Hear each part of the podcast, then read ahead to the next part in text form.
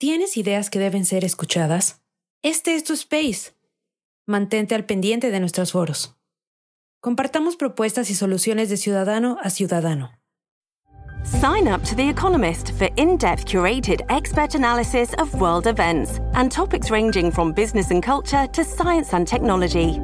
You'll get the weekly digital edition, online only articles, curated newsletters on politics, the markets, science, culture, and China, and full access to The Economist Podcast Plus. The Economist is independent journalism for independent thinking. Go to economist.com and get your first month free.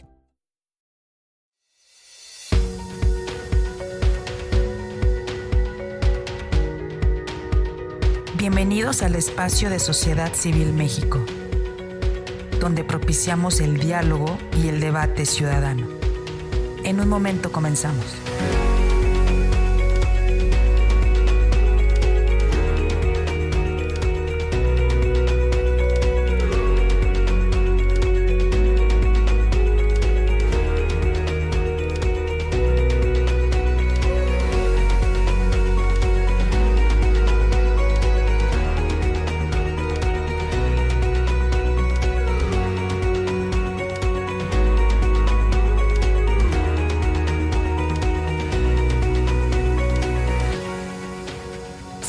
En nuestras redes sociales.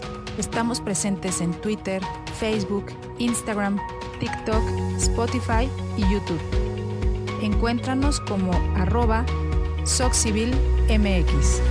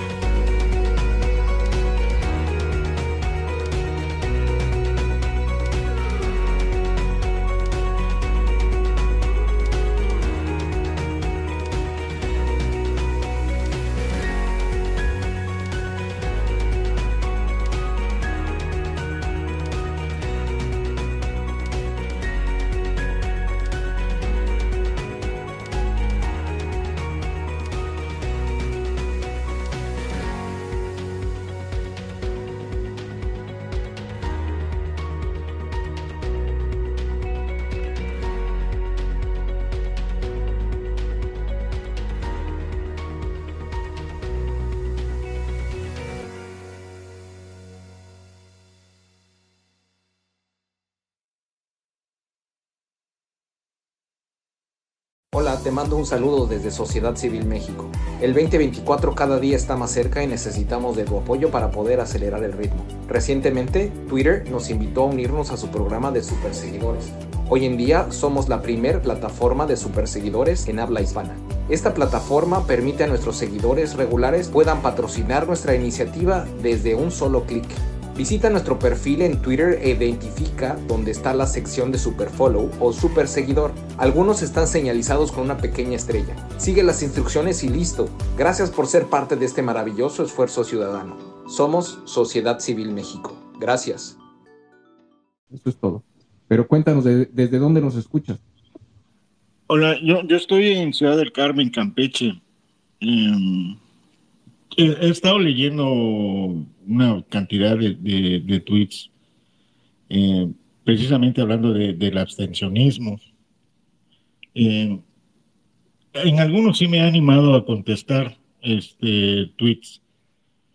Por ejemplo, em, mi percepción es que hay muchos jóvenes, particularmente jóvenes, y algunos no tan jóvenes que se abstienen de votar porque la baraja de posibles candidatos en un pasado, en el pasado, mejor dicho, era muy amplia, candidatos de oposición.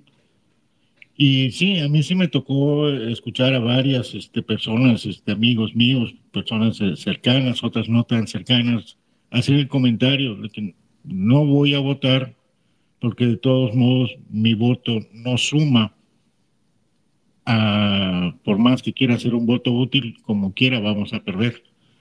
Eso se comentaba en el pasado. Hoy este, yo veo una posibilidad distinta. Al tener una opción que que este, sume varias este, corrientes este, de pensamiento, de ideológicas, creo que las personas que se abstienen de votar tendrán más claro hacia dónde orientar su voto y que sea útil. Sí, y eso viene a, correlación con, con, lo que está haciendo o, con la propuesta de MC de ser una tercera vía. Realmente yo no le veo posibilidades de que la gente se anime a fortalecer ese partido en, este, en estos momentos. Yo no dudo que tenga buenos cuadros políticos, pero en estos momentos está muy polarizada la situación. Lo ideal sería que lleguen a unos acuerdos directamente con los tres partidos que conforman el frente o con la propia ganadora de, de, la responsabilidad para dirigir al, frente, para poder sumar este, ideas y sumar intenciones de voto en favor de la coalición. Ese es todo mi comentario. No, tienes razón. Yo creo que al final, lo que pasa es que eh, en, muchas ocasiones el tema político eh, y las negociaciones entre los partidos y una forma de negociar la, la pues el separar el voto lleva a, muchos actores políticos, individuos y partidos, a tomar decisiones que, que favorezcan esto. Yo creo que sin duda, sin duda, al régimen le conviene que exista una, una eh, pues una mayor cantidad de oferta política de oposición para diluir el voto opositor. Y creo que esa es la intención. Yo cada vez lo veo más claro. El día de hoy, no sé si han estado viendo los tweets, pero, hoy hemos visto desde la dirigencia de, Movimiento Ciudadano cómo le han estado dando duro y parejo al, Frente Amplio por México, ¿no? Yo creo que es, es un tema, es un tema ahí que creo que trae una intención muy clara y la intención es pues debilitar, debilitar al, al frente. Y, y, es una desgracia, la verdad. Eh, si me permites hacer un último comentario, este, Gabriel, eh, tocando base en este, en este tema tan importante que, que es este, el movimiento ciudadano, yo creo que al final eh, se va a tener que dividir de manera regional movimiento ciudadano en, particularmente en Jalisco, eh, ir con la coalición del frente, eh, con apoyo mutuo. Y por supuesto eh, hacer ganar ese estado para, para, para el grupo de, de Enrique Alfaro. Yo creo que al final eso va a ser, o sea, no creo que se avance mucho con Dante Delgado veo muy, muy claro que está, que está él en una situación de, de dividir el voto opositor. Posiblemente esté esperando a Marcelo Ebrard, que, que yo creo que, que no le va a quitar tantos votos a, la oposición, porque pues, debemos entender que la base electoral de, de Marcelo Ebrard está en Morena. Entonces, si él se sale de Morena, se sale con su base. O sea, no, no creo que salga con cero y empiece a sumar desde quitándole simpatías al frente. Saludos. Gracias, gracias, muy amable. No, coincido, ¿eh? Digo, creo que, creo que el, tema, el tema es plantear esa, esa eh, separación de la fuerza opositora eh, y, y, me llama mucho la atención que, que pues bueno, pues veamos, vamos a estar viendo, y yo creo que nos vamos, vamos a estarnos sorprendiendo cómo eh, va, a ir creciendo la popularidad o cómo, cómo van a empezar algunas casas encuestadoras a poner sobre la mesa a algunos de los, eh, de los, de los miembros activos o de los liderazgos eh, juveniles de Movimiento Ciudadano y tratando de diluir, diluir el voto opositor, que eso implica un resto, un reto adicional. Así que eh, la verdad es de que yo creo y, ojalá que nos puedan eh, apoyar en esto. Nosotros vamos a estar en los próximos días. Los accesos. En los próximos días vamos a estar pues impulsando, poniendo, pidiendo, si no de buena manera, siempre de manera elegante, siempre bien, eh, pidiendo a los partidos políticos, en particular a MC, unidad, unidad y unidad, todo el tiempo. Estamos por comenzar. Vamos a iniciar este, este esta charla con, con un buen amigo y, alguien al que respeto ampliamente en este, en este sentido. Eh, lo voy a presentar inicialmente. Reitero, gracias a, los, a, la puntualidad de los, presentes. Carlos Hernández es socio fundador y director general de Trace Consultores, desde, desde su fundación en 1984, así como de su filial México Big Data. Con experiencia en el sector público, donde se desempeñó como su director general de Asuntos Hacendarios Internacionales, director de Política Aduanera, director de Estudios y subdirector de Control de Estudios Fiscales en la Secretaría de Hacienda y Crédito Público, así como subdirector general de Análisis de Ramas Económicas en la Secretaría de Programación y Presupuesto. Consultor de organismos internacionales como el Banco Mundial, el Banco Interamericano de Desarrollo, la Comisión Económica para América Latina, el Sistema Económico Latinoamericano, el Programa de las Naciones Unidas para el Desarrollo, las organizaciones de las Naciones Unidas para el Desarrollo Industrial y la Organización Mundial de la Prosperidad Intelectual. Propiedad intelectual. Especialista en ciencia de datos, inteligencia territorial, sistemas de información ejecutiva, diseño de indicadores de desempeño en los ámbitos político, público y privado, modelos de evaluación, tecnologías de la información, diseño y desarrollo de intranets, portales y sistemas de información en intranet. Analista y autor en temas relacionados con el uso de las tecnologías de la información en la educación, educación superior, desarrollo regional y en materia electoral, en lo que además es conferencista. Querido Tocayo, muchas gracias por tener la deferencia de estar con nosotros hoy. Eh, sí, quiero anteceder también que Carlos es uno de los consultores más importantes eh, que, que, Coparmex tiene en, el en este sentido.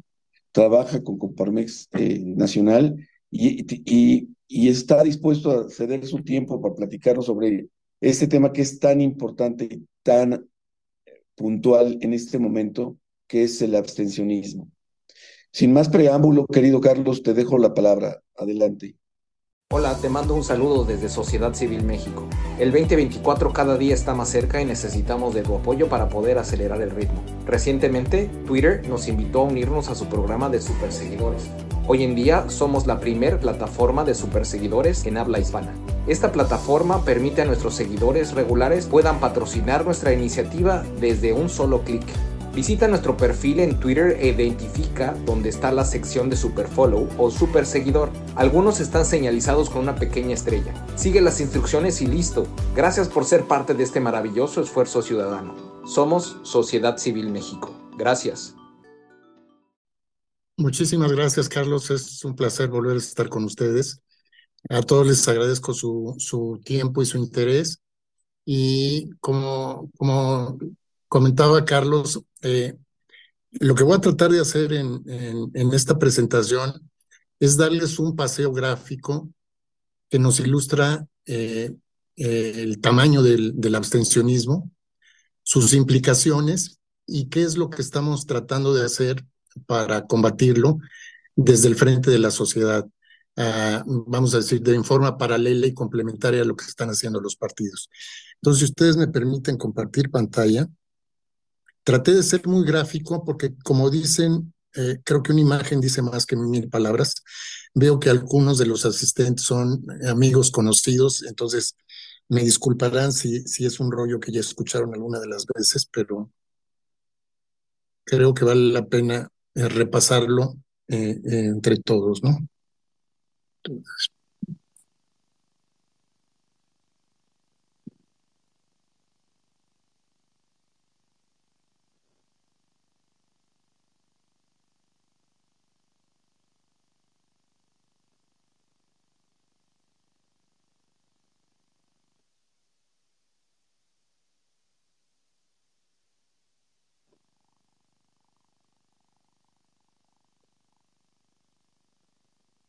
Bueno, la presentación la, estoy titulando eh, ¿Por qué es importante impulsar el voto? En el contexto de un esfuerzo que, como les comento, hace ya hace tres años eh, eh, echamos a andar para tratar de promover mayor participación ciudadana con miras a, reducir el, abstencionismo.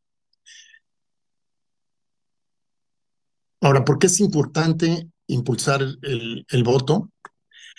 Porque como vamos a ver, el abstencionismo es un fenómeno que por su magnitud provoca anomalías en nuestra democracia. Eh, en los datos que vamos a repasar vamos a poder comprobar que con solo un tercio de los votos posibles, un partido pudo obtener la presidencia de la República, mayoría calificada en la Cámara de Diputados, mayoría simple en la de senadores, cinco de ocho gobernaturas en juego 19 de 27 congresos locales que tuvieron elección y mayoría de ayuntamientos y alcaldías. Y en tan solo tres años pasó de gobernar de 8 a 23 entidades federativas, situación que como todos hemos observado, pues ha afectado el equilibrio democrático y ha puesto en riesgo el balance entre poderes. Entonces, para empezar, lo que quiero es revisar con ustedes qué fue lo que sucedió en 2018 eh, en el contexto de cómo se ha construido la narrativa oficial, que mañosamente no hace evidente el, tamaño del abstencionismo. Eh, eh, en 2018, del total de votos emitidos, Morena se llevó el 44%, más 6% del PT y 2% del, Verde. Con lo cual, el partido gobernante empezó a construir la narrativa de que contaba con la mayoría del apoyo de los, de los eh, mexicanos. Sin embargo, esta distribución del voto se da en el contexto nada más del universo del total de votos emitidos, no en el total del universo de posibles votantes. Eh, en el año de 2018 había alrededor de 89 millones de posibles votantes y de esos el 37% no participó en la elección. De manera que si, los incluimos en el universo total de posibles votantes, el peso relativo que aparentemente tenía Morena en el contexto de los que votaron pasa del 44 al 28%. Esto lo que nos está diciendo es que en el universo de todos los, los que pueden votar, que están incluidos en la denominada lista nominal, que son los ciudadanos que están en el registro de electores que cuentan con su credencial y sus derechos para votar. Morena solo obtuvo el 28%. Entonces esto lo primero que hace es que nos da una dimensión real de la fuerza de Morena de arranque. Y obviamente, como, como comentaba hace un momento, pues este 28% contrasta con el 47% sobre el cual se ha construido la narrativa de la dominancia y, de esa aplanadora que arrasa en todas las elecciones. Eh, otra de las cosas que se pueden ver en, este, en esta gráfica es la fragmentación del voto. Es decir, ah, más allá de que Morena tiene el 28%, ya la participación del voto entre los demás partidos se reduce y esto es lo que da lugar a que en 2021 se construyan las alianzas. Entonces, vamos a ver qué fue lo que sucedió entre 2018 y 2021. Para 2021, la participación de Morena en el total de la lista nominal, o sea, del universo de los votantes, se reduce aún más, pues pasa del 28% que obtuvo en 2018 a tan solo el 18% en 2021.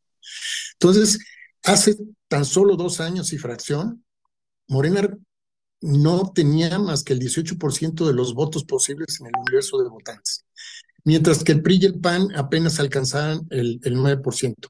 Esto, como decía, esto ya se da en el contexto de las alianzas y es así como eh, llegamos a la situación actual en donde ya el, modelo de elecciones que tenemos ah, se, despegó de la competencia tradicional de los partidos en la individual para competir, convertirse prácticamente en una competencia de dos fuerzas con algunos partidos ahí eh, eh, como Movimiento Ciudadano que juega un papel complementario. Ahora, cuando uno ve esta gráfica, lo primero que llama la atención es el peso relativo que tuvo en 2021, que si ustedes recuerdan fue una elección intermedia pero atípica, ¿Por qué? Porque estaba en juego el impedir que Morena obtuviera la mayoría calificada en la Cámara de Diputados y eso es lo que provocó toda la movilización de la sociedad que dio lugar a la creación primero de Sí por México y después a la alianza de los partidos eh, eh, de Va por México. Por otro lado, eh, también hubo elección en 15 entidades federativas, entonces esta no era una elección intermedia típica. El hecho de que casi la mitad de los ciudadanos no hayan ido a votar, pues nos da una idea de que el problema es mucho más grande de lo que, de lo que normalmente se tiene presente. En la siguiente gráfica lo que voy a hacer es resumir cómo compara 2018 con 2021 y, sustentar la idea del título de esta, de esta presentación, que es el abstencionismo es el partido mayoritario en México. De, 40, de 94 millones que podían votar en 2021, 44 no votaron. Esto equivale a la población de España, simplemente para que nos demos una idea del, del tamaño de, del, de la cantidad de personas que no acuden a, eh, a, las urnas. Y eso representó un incremento de 12 millones con respecto a los que se habían abstenido en, 2000, eh, en 2018. Cuando uno analiza la diferencia que había en la lista nominal de 2018 a 2021, era de aproximadamente 4 millones eh, de, votos, es decir, había 4 millones de nuevos votantes en 2021. Eh, de acuerdo a las estimaciones del INE, más o menos la mitad de los nuevos votantes acude a votar, es decir, que de esos 4 nuevos millones de votantes, alrededor de 2 millones no votaron ya en 2021. Y entonces el resto de los 10 millones de los 12 que no votaron en 2018 corresponden a ciudadanos que habían votado en 2018, pero ya no lo hicieron en 2021.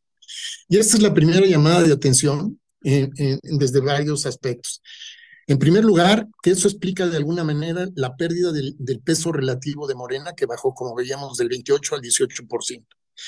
Y por el otro lado, el aumento en el, en el abstencionismo. Y aquí, a pesar de que ya existía la alianza así por México y de que los partidos estaban eh, en general eh, eh, compitiendo en alianzas en las entidades en donde había elecciones de gobernadores, pues la realidad es que 10 millones de personas que, que, votaron en 2018 y que por alguna razón dejaron de hacerlo, posiblemente de los desencantados de lo que había sucedido en los tres primeros años de gobierno, se fueron al abstencionismo. es una, para, a pesar de que se, se reconoce de que por ser una elección intermedia hubo un, fue importante que aumentara la participación con respecto a las elecciones intermedias tradicionales, la, la, realidad es que esta fue una oportunidad perdida, porque 10 millones de ciudadanos no, o sea, no supimos cómo convencerlos de que valía la pena ir a votar y de votar desde la oposición.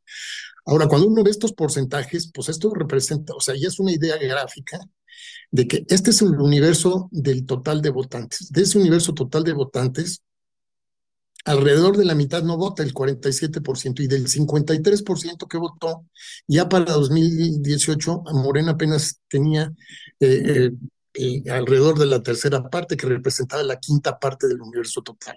Y de ahí para abajo, entonces ahorita estamos en este contexto de una cantidad, es decir, de una fragmentación del voto, en donde 8 de cada 10 ciudadanos no eligen a Morena y 9 de cada 10 no eligen ni al PAN ni al PRI. Y esos son probablemente, pues buena parte del ejército de abstencionistas que por desencanto de, lo que eh, ofrecen los partidos han, dejado de acudir a, a votar. Ahora, cuando analizamos el problema a nivel de casilla, la cifra es verdaderamente eh, escandalosa. En el 87% de las casillas y en 291 de los 300 distritos electorales, los ciudadanos que no votaron, la cantidad de ciudadanos que no votó fue mayor que, que los ciudadanos que votaron a favor del partido que ganó la casilla. Entonces, como estamos viendo, este no es un fenómeno aislado ni es un fenómeno menor. O sea, en el, si, eh, los ciudadanos que no votan fueran un partido político, serían el partido mayoritario, pues ganan el, 90, el, el 87% de las casillas. Luego, cuando vemos qué pasa, bueno, eh, eh, ante estas evidencias, lo que nosotros tratamos de hacer entonces es plantearnos preguntas que nos permitieran entender pues cuál es la composición del fenómeno, cómo se distribuye geográficamente, cómo se distribuye por género, por grupo de edad, por nivel socioeconómico, etcétera, porque solo de esa manera vamos a ser capaces de poder este, diseñar narrativas segmentadas que apelen a los intereses y a las motivaciones de cada uno de estos grupos. Entonces, regionalmente lo que nos encontramos es que paradójicamente del centro, o sea, del Bajío, el occidente y el norte, que es la parte más desarrollada del país, más comunicada, es en donde encontramos las tasas, las mayores tasas de abstención. Y eso sí, francamente, pues es un, problema preocupante. Luego, cuando analizamos qué sucede por grupo de edad, pues resulta que los jóvenes de menos de 40 años representan alrededor de la mitad y más de la mitad de ellos no vota. Entonces, esto sí es una cosa que apenas lo descubrimos a principios de este año, que fue cuando el INE utilizando, bueno, como ustedes saben, cuando uno deposita la boleta en la urna, pues lo único que dice es, eh, va cruzado el nombre del partido por el que uno votó, pero no dice nada que permita identificar el género ni el, ni el grupo de edad al que pertenece el votante. Sin embargo, el INE tiene, eh, eh, es decir, cuando uno va a votar, eh, se identifica en la lista nominal que tienen las, la mesa directiva de, la casilla y todos los representantes de los partidos, viene la lista nominal con fotografía y ahí se marca eh, eh, cada uno de los ciudadanos que votan. Bueno, de esos listados, el INE tiene un procedimiento regulado que permite hacer un muestreo eh, seleccionar aleativamente eh, una muestra representativa del país y con eso se hace la inferencia de este comportamiento, cómo se comporta por, por grupo de edad y, y por género. Entonces, por grupo de edad, lo que esto nos está diciendo es que los jóvenes, por ejemplo, de 25 a 29 años, que ya egresaron de la carrera, que están probablemente iniciando su carrera profesional o un negocio, probablemente empiezan a formar una familia, etcétera, el 60% no vota.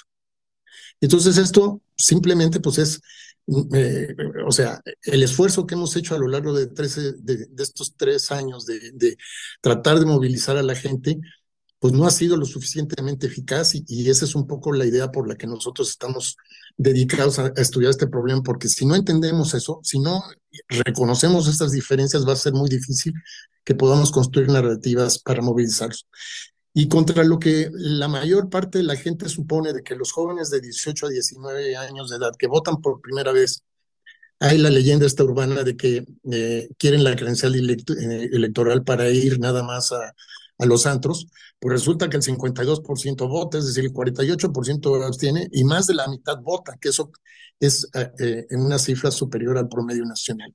Entonces, esto es una fuerza que hay que aprovechar, la de que los jóvenes, o sea, más de la mitad de los jóvenes que votan por primera vez acuden a las urnas, pero también hay que tener una idea de cuál es el tamaño relativo que tienen, que representa apenas el 3% de la lista nominal. Y del otro lado, el sector que tanto nos asusta de los adultos mayores, porque son los que reciben más apoyos, pues el peso relativo que tienen en la lista nominal cada vez es, eh, o sea, son de 65 a 69, son el 4, 3, 7, 2, 9, 10. Estamos hablando de alrededor del 11% de la población, que eso simplemente compara con unos de los grupos de jóvenes de entre 30 y 34 años de edad. Entonces, más que preocuparnos de esto, creo que lo que nos debe de preocupar es que los jóvenes en este país, en su inmensa mayoría, no están acudiendo a las urnas. Y esa es una agenda pendiente para todos. Es una agenda pendiente para las universidades, es una agenda pendiente para las familias, es una agenda, agenda pendiente para la sociedad y para los jóvenes mismos, porque si, o sea, crean conciencia de que ellos son la mayoría de los votantes en este país podrían gobernar, podrían tener un partido político y podrían designar a sus representantes. Sin embargo, si la mitad de ellos no acude a las urnas, pues eso nos explica por qué estamos como estamos. Bueno, eh, otro de los hechos afortunados que hubo a principios de este año es que el INE y el INEGI por primera vez hicieron un ejercicio para llevar los datos del censo a nivel de sección electoral. Y eso nos permitió entonces tender un puente entre los datos electorales y los datos socioeconómicos para eh, tratar de entender qué es lo que sucede con, con los votantes por grupo de edad, eh, eh, perdón, por escolaridad y por niveles socioeconómicos. en, el en el censo, en el apartado de vivienda, viene el detalle de los bienes en el hogar. Y recuerdo que en una conferencia que dio Julio Santayana antes de, de, la, de la realización del censo, le preguntaron que por qué no había más preguntas en torno al ingreso y dijo, pues porque el censo no era un instrumento para eso y que por otro lado, si el 55% de la población económicamente activa está en informalidad, pues no iban a contestar, es decir, la respuesta no iba a ser confiable. Pero que lo que no mentía eran los bienes que había en el hogar, porque ahí se detalla cuántas viviendas tienen estufa, lavadora, refrigerador, etc. Con eso lo que nosotros hicimos fue construir una medida, la que llamamos el índice de bienes en el hogar, y lo que encontramos es que a mayor acumulación de bienes en el hogar, es mayor la abstención. Entonces, aquí tenemos otro hecho paradójico similar a lo que ocurre territorialmente, que la parte más desarrollada del país y la parte de la población que te acumula más bienes, o sea, en pocas palabras, que tiene mayor bienestar mm, eh, eh, eh, económico, mm, casi la mitad no vota. Y cuando lo cruzamos con la escolaridad promedio, nos encontramos también que el grupo de edad que tiene mayor escolaridad, aquí están incluidos los técnicos y los profesionistas y los posgraduados, casi la mitad no vota. Entonces, el, el, eh, vamos a decir, el, estos datos lo que nos están permitiendo entender es que los llamados al voto que hemos utilizado hasta actualmente, pues han sido gritos en el, al, viento, ¿no? Porque no estamos apelando realmente a los segmentos de la población que están eh, eh, alejándose de las obras. Sin embargo, la Ciudad de México nos dio un ejemplo muy importante de qué sucede cuando se movilizan estos grupos de población. Este es un mapa de, las secciones electorales de la Ciudad de México, en el que en los tonos claros, eh, eh, es decir, de este lado estamos viendo los niveles de participación. Los, los tonos oscuros del verde nos están diciendo cuáles son las secciones electorales en donde hubo mayor participación electoral. Y del lado derecho, cómo se distribuyó el, el voto por, ah, por alianzas. Esta es la alianza opositora Va por México y estas juntos haremos historia. Eh, vale la pena destacar que estas manchas grandes que ven aquí realmente no tienen un peso relativo importante porque las secciones electorales lo que buscan es dividir el territorio en, espacios que tengan más o menos una población similar para que haya, no haya casillas en un lugar que tienen colas enormes y en otro lugar otras que tengan pocos votantes. Entonces lo que hace el, el INE es dividir el territorio en espacios que tienen más o menos el mismo número de votantes. Los que corresponden a las manchas del sur son las zonas rurales de la Ciudad de México, que como ven, tienen espacios muy grandes porque corresponden a poblaciones muy pequeñas. Entonces, no vamos a decir, hago esa advertencia porque aquí ya parece, parecería que hay un, un peso muy importante, una participación muy importante en esto, pero son secciones que tienen pocos, poco peso relativo. Es en esta zona que corresponde curiosamente a las zonas donde hay más acumulación de bienes en el hogar y más escolaridad promedio, son la Benito Juárez, eh, eh, eh, la Magdalena Contreras, etcétera, ¿no? O sea, todas las delegaciones que contra las predicciones que había, la oposición este, obtuvo durante la elección de 2021. De este lado están las secciones electorales son donde ganó la oposición. Y realmente esto sí nos sorprendió porque esto está estableciendo por lo menos una relación espacial que en donde eh, las zonas que tienen estas características hay mayor participación, esas zonas, eh, el voto se concentra a favor de la oposición. Eh, la elección del 2021 entonces nos hizo pensar que estando en el contexto de las alianzas, habría que ir no a todas las secciones electorales, sino a aquellas secciones electorales que tienen este perfil. aquí tengo una tabla, no voy a entrar a los detalles, pero simplemente quiero ilustrar. Estos son los 24 distritos electorales de la Ciudad de México esta es la participación que hubo en, 2021. Los que están en tono verde son los niveles de participación que se obtuvieron en los distritos electorales en los que triunfó eh, la oposición. Y los rojos es donde triunfó eh, Morena. Y lo primero que brinca de esto es que los distritos electorales, que todos tienen también niveles de, votantes más o menos similares, en donde hay más participación, es en donde triunfó la oposición. Y paradójicamente hay secciones electorales como Iztapalapa, el, distrito 22 de Iztapalapa, Iztapalapa es tan grande que está dividida en cinco distritos electorales, pero en los que ganó Morena, las tasas de abstención son altísimas. sea, 62% del distrito 22 en Iztapalapa no fue a votar. Y estas son las zonas en donde Morena concentra sus, sus esfuerzos de, de, movilización utilizando programas sociales. Entonces, otra de las lecciones que aprendimos aquí es que es, vale la pena revisar esa premisa de que los programas sociales son instrumentos para movilizar el voto, porque lo que esto nos está diciendo, y esto se repitió en 2000, eh, este año en la elección del Estado de México, que en la zona oriente, que es en donde más se gastan en programas sociales con propósitos electorales, los niveles de abstención fueron, mayores. Y en la columna del lado derecho está el índice de bienes en el hogar, entonces también eso nos relaciona que las zonas en donde los, el índice es mayor, ahí hubo mayor participación y el triunfo fue para, para, para la oposición. Destaca el caso de la Benito Juárez, que con 63% de participación le dio el 71% de los votos a la oposición. Entonces, esto es lo que nos está diciendo es que también cuando se moviliza la, eh, eh, eh, el voto en estas sesiones, en estas secciones, perdón, la rentabilidad electoral es mucho mayor que en otras secciones electorales. Entonces, esto vamos a decir que es una nueva premisa de trabajo de que no tenemos que ir a buscar ah, el voto en todas las secciones electorales, como no lo vamos a tener que ir a hacer en todos los distritos, ni en todos los municipios, ni en todas las entidades federativas. Hay entidades federativas, municipios, distritos electorales y secciones electorales que con este perfil, si se concentra ahí el, esfuerzo de promoción del voto, puede haber un, ese voto puede favorecer a la oposición. Ahora, esta es una gráfica por sección electoral, o sea, estas son las cinco mil y pico de secciones electorales que hay en, en la Ciudad de México. Y lo que esto nos está diciendo, en el eje de las X, aquí lo que estamos midiendo es cuál fue el nivel de participación ciudadana, o sea, cuántos votaron en el contexto de los que pueden votar en cada una de las secciones electorales. Y a medida que nos movemos hacia, hacia niveles mayores de participación, el voto a favor de la oposición, que es el que está marcado en verde, crece más que proporcionalmente que el voto que favorece a, Morena, que de hecho en esos niveles decrece.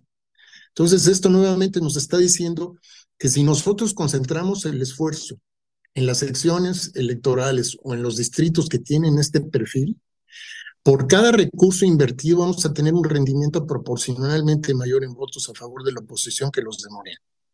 Entonces, en conclusión, no podemos eh, seguir pensando que el abstencionismo es un fenómeno homogéneo, ni que lo vamos a resolver con un solo llamado en todas las partes del país. Hay un, eh, no me paré, no me detuve en el caso de la distribución por entidades federativas, pero tenemos entidades federativas como Yucatán, en donde el setenta y tantos por ciento de la gente vota. Entonces no podemos llegar con el mismo rollo a Yucatán que a Sonora, en donde el 56% no vota, o en Baja California, en donde el 60% no vota. Eh, bueno, entonces, eh, la conclusión de lo que les he expuesto hasta ahorita es que la abstención es el enemigo a vencer. Morena no es la fuerza arrolladora que nos están diciendo como lo hemos visto. Ya no metí la gráfica de qué pasó con la eh, consulta de revocación de mandato, porque ahí todavía el nivel de participación fue menor. Pero la lección es que a lo largo de estos cinco años, el, voto por Morena en lo individual, que es el que jala eh, eh, realmente la popularidad presidencial, ha ido decreciendo sistemáticamente. Y eso ha sucedido en, las elecciones federales y en las seis elecciones estatales del año pasado, en el caso de Oaxaca, por ejemplo, de Quintana Roo, la tasa de abstención fue de sesenta y tantos por ciento en los dos estados, ¿no? Eh, entonces, obviamente, si Morena tuviera la capacidad de movilización que dice eh, tener, pues esos resultados no se, no se estarían dando. Bueno, eh, el resumen de lo que les he dicho es la abstención triunfa en nueve de cada diez casillas a nivel nacional. Si medimos, reconociendo que hay diferencias en, en las elecciones presidenciales y en las intermedias, de cualquier manera el promedio de las últimas cinco elecciones anda en el 46%, o sea, casi la mitad de los ciudadanos no votan. Los jóvenes que representan el 45% del electorado, más de la mitad no vota. Las mujeres son el motor de las elecciones. Aquí se, se, me pasó meter la lámina de participación de las mujeres, pero las mujeres entre 30 y 65 años de edad andan en niveles de participación entre 60 y 70%. Quiere decir que la mujer es el motor de las elecciones y ese es un segmento que obviamente ha sido de los más golpeados en la crisis y que ahí eh, evidentemente hay que crear una narrativa para aprovechar esa fuerza eh, movilizadora. Eh, territorialmente, el Bajío Occidente y el Norte son las regiones más abstencionistas. Y de lo que aprendimos de eh, los bienes en el hogar y la escolaridad, las zonas urbanas con más bienes y escolaridad es en donde los, eh, sus habitantes acuden menos a, a las urnas. Vamos a seguir, como ha sucedido, con un voto fragmentado. Ninguna de las alianzas es dominante, o sea, cuando vemos los resultados comparando las alianzas en los distintos niveles de agregación, hay muchas secciones electorales, muchos distritos, muchos municipios y muchas entidades donde la diferencia en votos es de menos del 5% de la lista nominal. Es decir, son elecciones que si se repitieran a los ocho días, probablemente el resultado se podría voltear. Entonces, no hay tal fuerza dominante. Y la variable aquí sí que es, eh, la variable que de ajuste es la participación ciudadana. Si nosotros somos capaces de movilizar al segmento de la población que no vota, ahí es realmente en donde está este, la posibilidad de, darle la vuelta a estas cosas. También la conclusión que ya de alguna manera les expresé de que algo estamos haciendo mal para convencer a la gente a votar, porque seguimos teniendo tasas de participación. ¿Qué pasó ahora en el Estado de México? La mitad de la población no fue a votar, a pesar de que había una candidata impresentable algo hicimos mal, que, que no fue suficiente el mal, vamos a decir, las malas credenciales que traía eh, la candidata triunfadora, triunfadora para hacer que la gente acudiera a las urnas. ¿Qué es lo que estamos haciendo nosotros desde el lado de la sociedad civil? Estamos promoviendo impulsar el voto, pero de una manera metódica. Primero, con este ejercicio que de alguna manera he ilustrado, de tratar de identificar quiénes, cuántos y dónde están los ciudadanos que no votan porque como ya vimos, este es un fenómeno heterogéneo y en la medida que tengamos bien eh, disectado eso, pues sabremos en dónde vale la pena concentrar los esfuerzos. Ahora, eso no es suficiente si no entendemos cuáles son las causas, motivos y razones por las que la gente no vota, porque no van a ser las mismas las de los hombres que los, de, eh, los del norte, que los del centro, o que de los grupos de jóvenes de 20 a 24 que de los de 30 a 35, ¿no? Si, podemos responder adecuadamente esas dos primeras preguntas, el saber quiénes, cuántos y dónde están y por qué motivos y razones no, no, no votan, entonces tendremos capacidad de construir una narrativa general y mensajes diferenciados para persuadirlos. No podemos seguir con esta idea de vota para votarlos y vota lleva cinco más y que si arriba del 60% votan ganamos las elecciones, eso no es cierto. Porque si en 60% o el 70% fuera a votar, pues, se va a distribuir como se está distribuyendo actualmente. Entonces sí tenemos que ser selectivos en dónde conviene hacer esa estrategia de movilización. Y por último, que si tenemos esos tres elementos base, entonces sí podremos este, eh, diseñar estrategias de comunicación adecuadas a la zona y a la audiencia el 40% de la lista nominal está en zonas rurales, entonces no podemos estar apostando que las redes sociales nos van a resolver el problema. Pero sí representan una herramienta poderosísima en las zonas metropolitanas que prácticamente la población que interesa movilizar, pues todo está, está comunicada. Eh, las experiencias que hemos tenido hasta ahora, eh, en las que hemos tenido mejores resultados, es en entidades en donde los esfuerzos han sido encabezados por liderazgos locales, obviamente arropados pues, por todas las organizaciones sociales y empresariales, en donde no ha habido ni jerarquías ni protagonismos, o sea, lo hacen de manera complementaria e independiente a los partidos políticos y lo que han hecho es compartir visión, objetivos, metas y conocimiento. Entonces vamos a decir que este es el modelo con el que nosotros estamos tratando de llegar a la elección de 2024. Contamos con una plataforma que nos permite integrar todo esto. Aquí, por ejemplo, este es en la Ciudad de México, es eh, la visualización de los resultados en una sección de Iztapalapa, la 2889. Y aquí miren cómo se repite la gráfica que tenemos a nivel nacional. Mientras los partidos están peleando por un puñado de votos, el, el número de ciudadanos que no votan es de este tamaño. Y eso se repite en todas las secciones electorales. En Recording in progress. Eh, en donde hay este eh, en donde tienen, tenemos menores eh, niveles de participación. ¿no? Ahora, ¿qué aprendimos? Pues que hay que promover el voto en cuatro audiencias clave a las que tenemos que llegar con narrativas diferenciadas. Uno, los jóvenes de 18 a 39 años de edad, que ahí los podamos segmentar por primeros votantes, generación Z y, y milenios. Las clases medias urbanas con mayor cantidad de bienes y escolaridad, estas no las estamos caracterizando con un estudio sociológico, las estamos ubicando espacialmente según lo que el censo nos dice cuáles son las zonas geográficas en donde los hogares acumulan más bienes y donde los niveles de escolaridad son mayores. Entonces, esto no es una caracterización sociológica. No me gusta usar el término de clases medias, pero es el que identifica de alguna manera este grupo de sociedad. Las mujeres jefas de hogar, estas, eh, hay entidades en donde el peso relativo de las mujeres jefas de hogar es importantísimo y como les dije, son el motor de las elecciones y es además el segmento de población que está mejor organizado y que por el otro lado ha sido el más golpeado por la crisis. Y en el contexto de las empresas, pues las empresas tienen mucho que hacer, no nada más vamos a decir desde el punto de vista de las organizaciones, sino ya en lo individual, todos los esfuerzos que se pueden hacer, que, que eh, estén orientados a promover conciencia en sus, en sus trabajadores de la importancia de acudir a votar. Eh, eh, los esfuerzos que hemos emprendido hasta ahora eh, nos hemos apoyado con, eh, en cuatro segmentos. En redes ciudadanas, en el caso de Coahuila, nos, eh, apoyamos en Poder Ciudadano, que ahorita tiene ya un, papel protagónico en el, en el frente.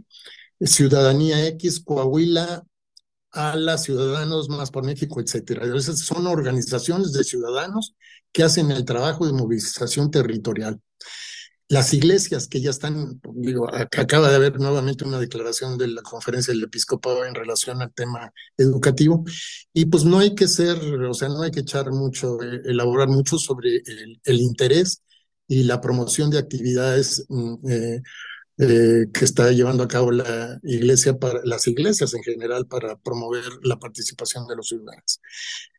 Mm, nos asusta que haya 30 mil siervos de la nación promoviendo el voto, cuando en México hay 5 millones, millones, de estudiantes universitarios y de los cuales eh, casi 2 millones son, están en universidad. Entonces ahí tenemos un ejército de, de, de movilizadores eh, potencial. Si sabemos en un momento de ir a las universidades, en primer lugar, escuchar por qué motivos y razones los jóvenes no están acudiendo a votar, en segundo lugar, construir narrativas a partir de este aprendizaje. Y en tercer lugar, utilizarlos como una fuerza movilizadora del voto. Y por último, las empresas en la individual y a través de sus organizaciones. Termino con la presentación de lo que hicimos en Coahuila. En Coahuila hay 38 municipios. De esos 38 municipios, nosotros cruzamos las variables que les dije, el índice de bienes en el lugar que nos dice cuáles son las zonas donde hay mayor acumulación de bienes, la escolaridad promedio, los niveles de abstención, y con eso identificamos 12 de los 38 municipios en donde se concentra el 80% del electorado y que tiene el perfil que nos interesa.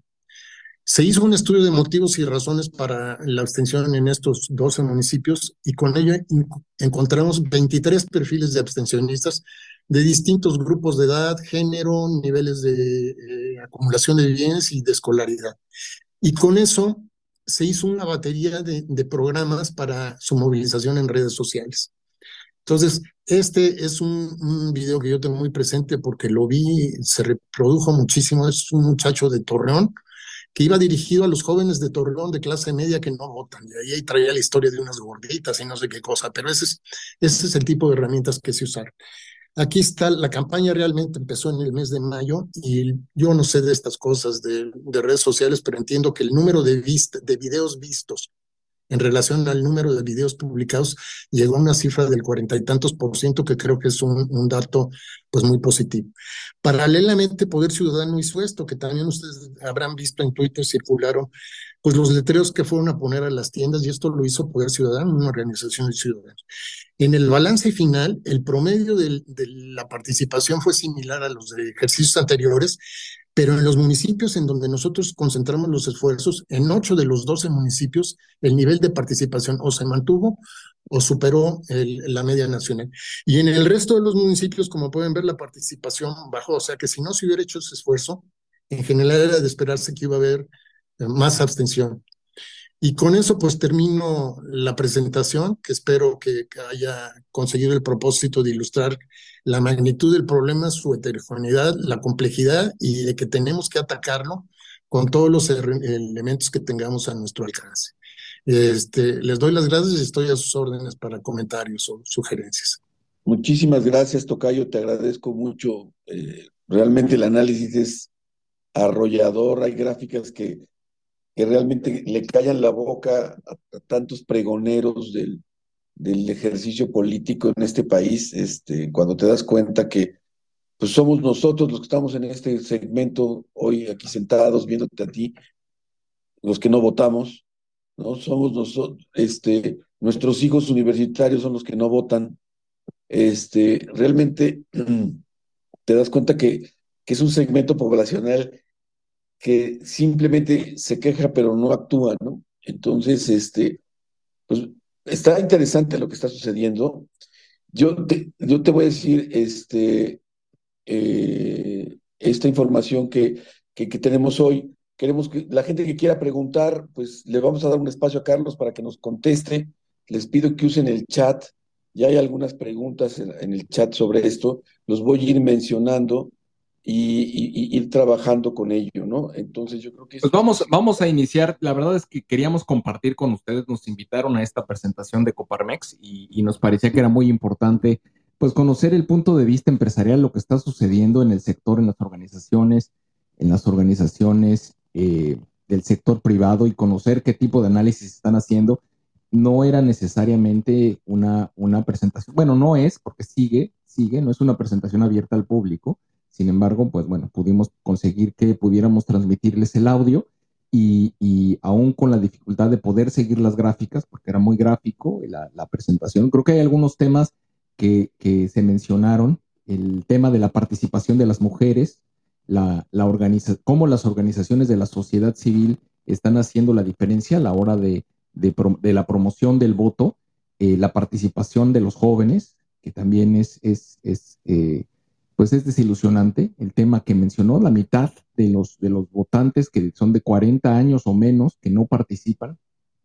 Eh, por otro lado, también el nivel de escolaridad y la abstención, el nivel de, poder económico, de ingreso y la abstención, que también es, es, alarmante. Y, yo creo que una, una, un tema que nos tenemos que llevar aquí a, en la cabeza es al hacer este tipo de estrategias, no, no, no, no, podemos pensar en una estrategia nacional de promoción al voto.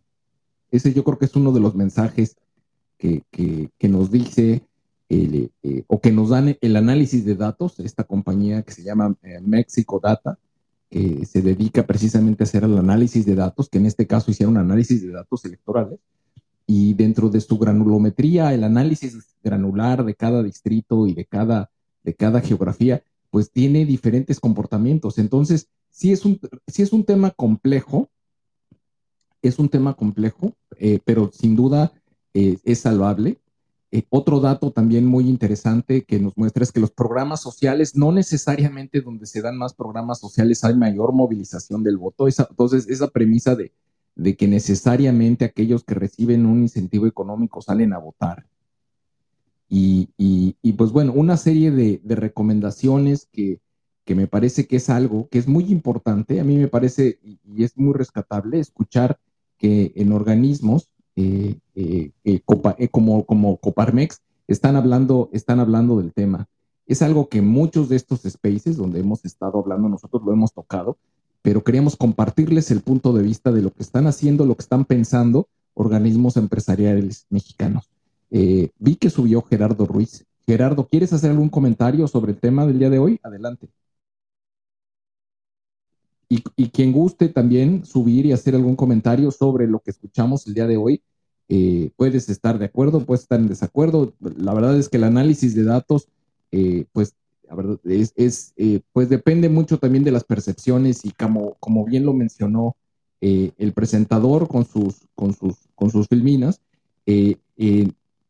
cada, cada geografía tiene un comportamiento diferente. Y, bueno, y aquí en estos espacios que tenemos aquí regularmente, eh, pues hay, gente de todas partes de México, ¿no? Entonces, no, no necesariamente la percepción de un estado o de una ciudad o de un distrito electoral es la misma. Ahora sí, Gerardo, ¿estás ahí? A ver, tienes, Gerardo, Gerardo Ruiz, tienes la manita levantada. ¿Quieres hacer algún comentario o, no? Abre tu micrófono, Gerardo. Hola, hola, ¿qué tal? Saludos. Creo que ahí estoy, ¿verdad? Sí, saludos. Sí, te escuchamos, adelante. Aquí, aquí, em, escuchando los comentarios de, de los demás, y bueno, ya lo compartí en Twitter, ¿no? En serio, es importante, muy, muy, que ya nos quitemos los miedos y los ciudadanos que tenemos, perdón que me incluya, pero ya nos tengamos, nos quitemos los miedos y nos subamos al ring de la política. Es ya justo y necesario una nueva generación de políticos, de propolíticos, como eh, descubrí el, concepto hace unos días, unas semanes, el, concepto de propolítico, luego se los platico, pero ya es necesario, por ejemplo, em, perdón, eh, sociedad civil, eh, el otro tocayo Gerardo, la doctora Mercedes, eh, todos, que ya nos subamos al ring de la política, que perdamos el miedo y defendamos nuestros derechos de tú a tú, porque esos señores siempre van a estar abusando.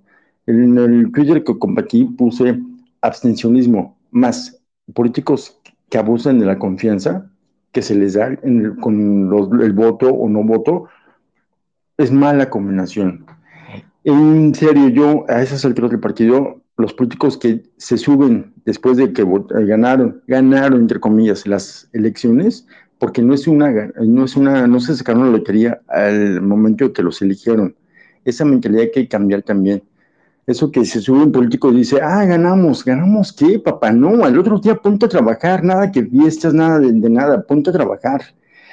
Y si es así que dicen que ganamos, en serio, qué político tan mediocre, qué candidato tan mediocre, decir, ganamos con el 40%, con el 50% de los votos. En serio, para mí, eso ya no es inadmisible. Así que, por favor, con ciudadanos, compañeros, si tenemos la preparación, es urgente y necesario que perdamos el miedo a la política y subirnos al ring de esos señores, porque solamente así vamos a cambiar nuestra realidad, nuestro entorno, empezando por nuestra casa, nuestra colonia, nuestra cuadra, municipio y demás cosas.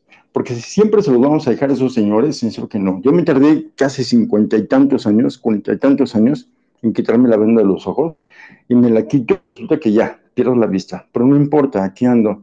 Pero por favor, ya, hay que subirnos al ring de la política, no tengamos miedo. Y que tarde que temprano nos vamos a enfrentar con los chamacos revoltosos del salón, o sea, crimen organizado, es un hecho, es una realidad que ningún político hasta ahorita quiere y se enfrenta a ver. Y para eso no, no necesito el hermano mayor, o sea, el ejército, para decirle, me defiéndeme. No, yo solito, como político, como candidato independiente aquí en Cancún, en Quintana Roo, yo solito voy y me les enfrento a esos señores del crimen organizado, porque son unos chamacos revoltosos. No les tengo miedo, no nada. Si me, de, si me han de asesinar por mis ideas políticas y más, adelante, bienvenido. Pero ya, no tengamos miedo de subirnos al ring de la política. Es necesario que busquemos a los ciudadanos a quienes realmente tenemos ganas de mejorar las cosas, no dejarle la vida en un solo candidato. Y aquí en Cancún, ya para finalizar, pues todos son morenistas. ¿Y por qué? Porque como la mayoría viene de afuera, necesitan apoyo, recursos y demás cosas, y aunque sean nada más de una limosna, una dádiva, ya con eso están felices y contentos. Por eso son más, la mayoría, la mayor parte de la población es morenista, pero no más por eso, por la limosna que le dan el gobierno. Y por aquí hay un huracán, casi, casi, y eh, hay eh, muchas cosas por, por, aquí, pero luego les platico. Gracias, buenas noches. Gracias, Gerardo. Pero a ver, cuéntanos, cuéntanos cómo, cómo te estás involucrando en la política. ¿Qué es, ¿Cuál es tu plan? ¿Cómo quieres, cómo, cuál es, cuál es esa ruta para, de involucramiento que estás siguiendo? ¿A dónde quieres llegar? ¿Qué te gustaría hacer? Bueno, pues aquí hay un problema de lo que es el agua. Un servicio, servicio básico, primordial en cuanto a lo que es el agua, Nos lo están cortando, no hay presión de agua, no hay obra pública el agua, así que si esto se lo dejamos en manos de los políticos, nos van a estar chamaqueando como siempre. Así que yo, en mi caso, un día que estuve teniendo así ciego, así con discapacidad, como ustedes gustan, estaba yo acarreando agua y digo, pero ¿por qué tengo necesidad de hacer eso? Se supone que vengo a una ciudad en donde le abro la llave del agua y sale agua. Y si estar acarreando agua, mejor me voy al cerro y ya no pago impuestos. Así ahorita, este problema del agua, que hoy en día es un problema para todo el país, se lo dejamos a esos señores, eh, nos van a chamaquear como siempre. Y es ahí cuando digo, a ver, eh, estudié una carrera, estoy estudiando otra eh, y demás cosas, como que ya es justo de enfrentarme a esos señores. Y yo me manejo eh, independiente, de forma independiente. Aquí ya me junté varios vecinos, fácil, somos unos 3.000, 4.000 vecinos, en que ya me están haciendo o poniendo como punto de referente. Y si ya hace años, haciendo un paréntesis, hace años, eh, un partido me contactó y me dijo, vente, afiliate. Y le dije, no, yo mejor me voy a, mis, a las computadoras que lo mío. Hoy, con más razón, le digo, no a ningún partido. Y mejor, con mi experiencia, eh, preparación, poca o mucha, mejor yo solito hago mi partido político y empiezo a mendigar votos para mí mismo. ¿Qué es lo que veo hoy en día? Los, todos los políticos están mendigando votos. Así que ahorita ya tengo el pretexto para estar mendigando votos decir un voto, un, uh, un pobre ciego y demás, no, un voto para mí, para mi partido político, así, así son los, eh, los políticos de en día, hambreadores y cegados de poder. Y eso es mi arma ahorita. Perdón que abuse de mi, la discapacidad, pero es mi arma ahorita. De estar diciéndole a estos señores, en serio, tú que tienes ojo, tú, tú que estás completo, no te das cuenta, eres un, en serio, disculpen como dice una una compañera se llama Goli, disculpen mi francés, por tú que tienes ojo, eres un pendejo, en serio que sí. Y esa es mi arma ahorita, organizar aquí a, los vecinos para que no nos dejemos. Y me formo, y me estoy, ¿cómo se llama? Manejando de forma independiente. Ahí voy poco a poco.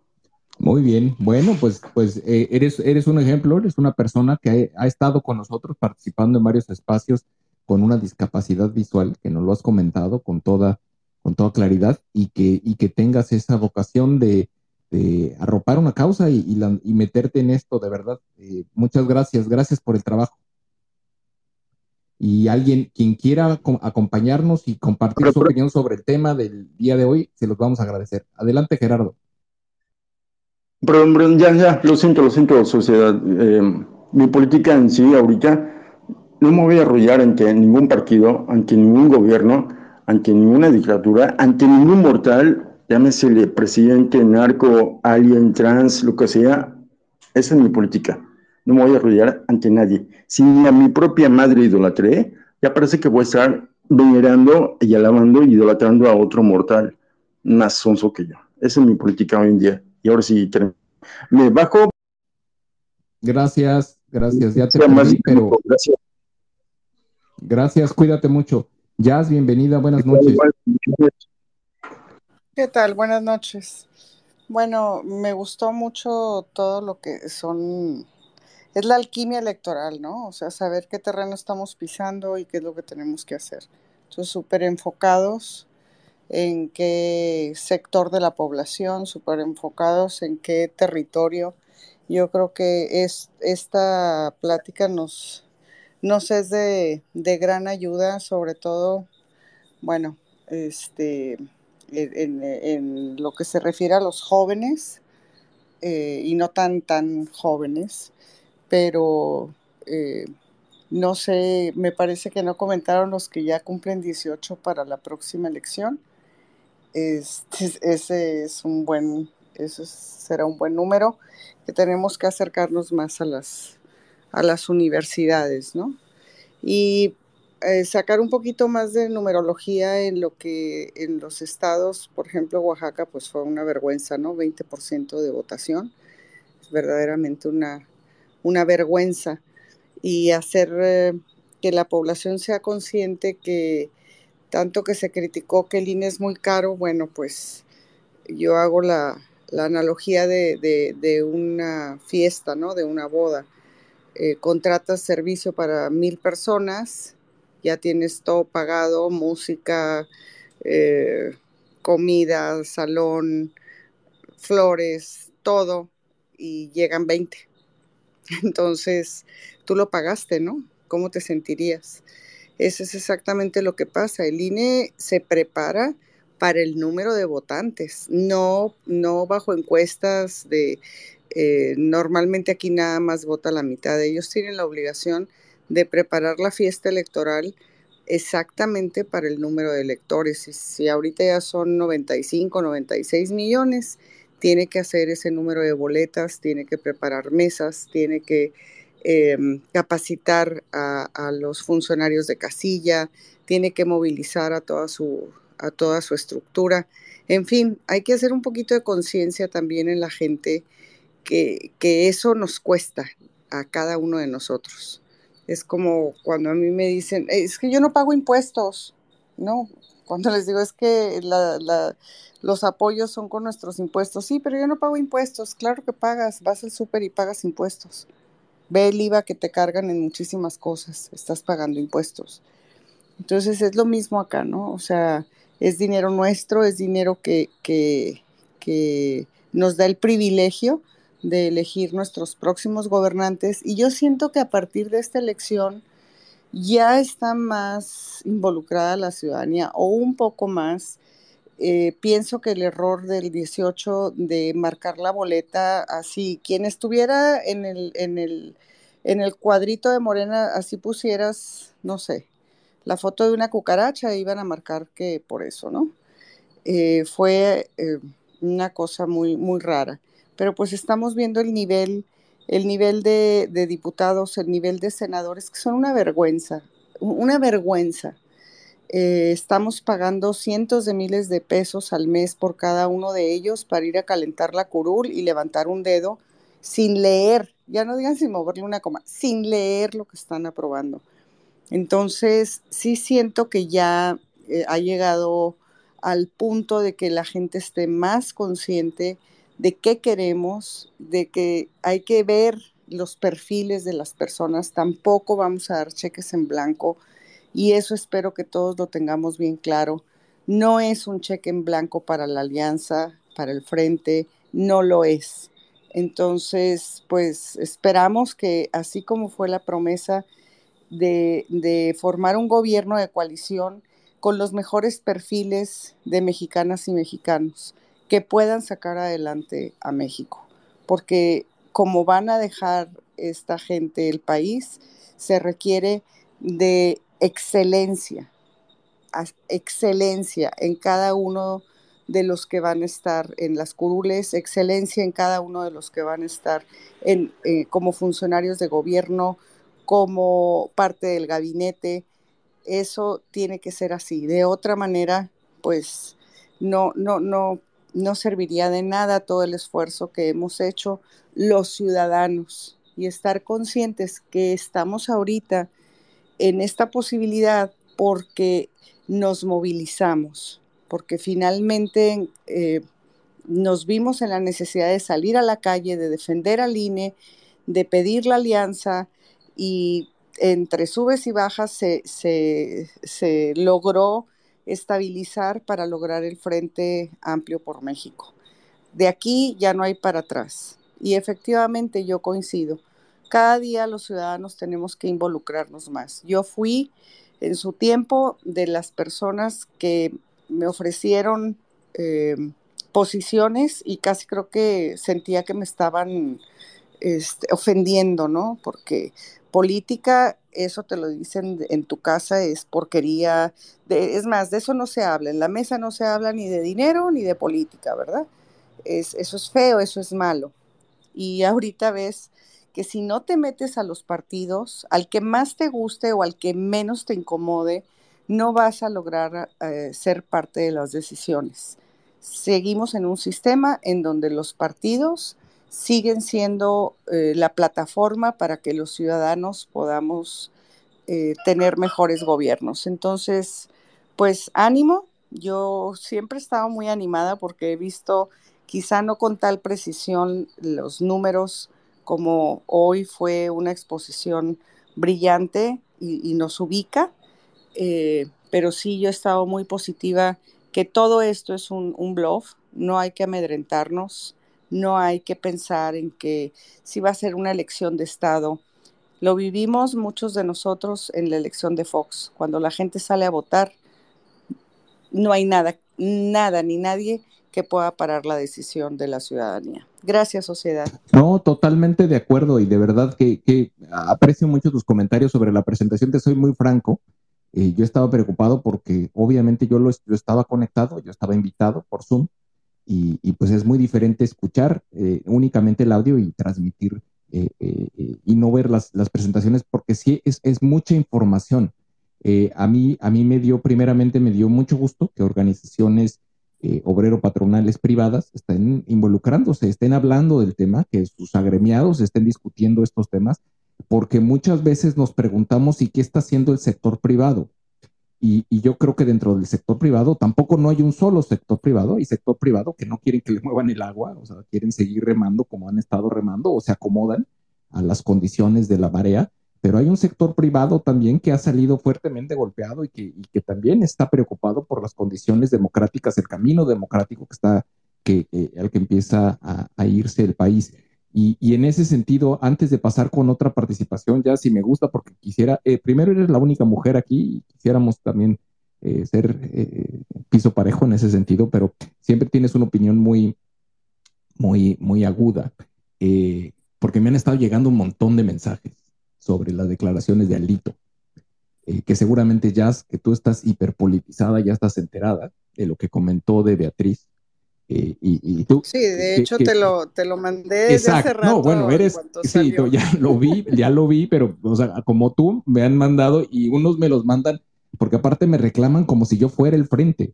O sea, como si yo, y, que todo es una simulación y que no, tranquilos, o sea, esta es una declaración únicamente faltan muchas cosas. Eh, y yo creo que, yo no sé, yo, yo, yo me gustaría mucho, antes de dar mi opinión, me gustaría escuchar la tuya, Jazz. Adelante. La mía, perdón. ¿Escuché bien? No, le, preguntaba a Jazz que nos diera su ah, opinión sobre el pero, pero también te queremos escuchar a ti, Pili. Primero Jazz, sale, gracias. No sé, no sé si está Jazz ahí o ya, ya se fue, no sé. Sí, no, aquí estoy, aquí estoy. Bueno, me parece un reconocimiento no, no indica que se vaya a bajar ni mucho menos. Y la verdad es que aquí no hay simulación. Estamos, y esto lo, hemos escuchado en las pasadas seis semanas o dos meses, estamos enfrentando un fenómeno que se llama Xochitl Galvez. Y, es muy entendible, eh, a diferencia de, del otro lado que dos años eh, imponiendo una figura, gastando millonadas para promoverla y que ya sabes quién va a quedar. O sea, ahí sí es una total y absoluta simulación. Yo pienso que, que, esto es un reconocimiento y un reconocimiento que se le aprecia al partido que lo han luchado y lo, lo, han trabajado bastante, como todos los demás partidos, y podrán decir misa, pero lo que menos creo es que sea una simulación, y mucho menos conociendo yo desde hace muchos años a Beatriz Paredes, que sea de parte de ella. Simple y sencillamente, honor a quien honor merece, y, y en, en, en, la política no hay casualidades, hay, hay escenarios diferentes que el mismo Santiago Krill, siendo el puntero desde hace bastantes meses, era el, que se llamaba el favorito del, PAN, pues eh, reconoció este fenómeno eh, de, de, de Xochitl, es, esta capacidad de emocionar a la ciudadanía, no la habíamos visto desde hace muchísimos años. Entonces,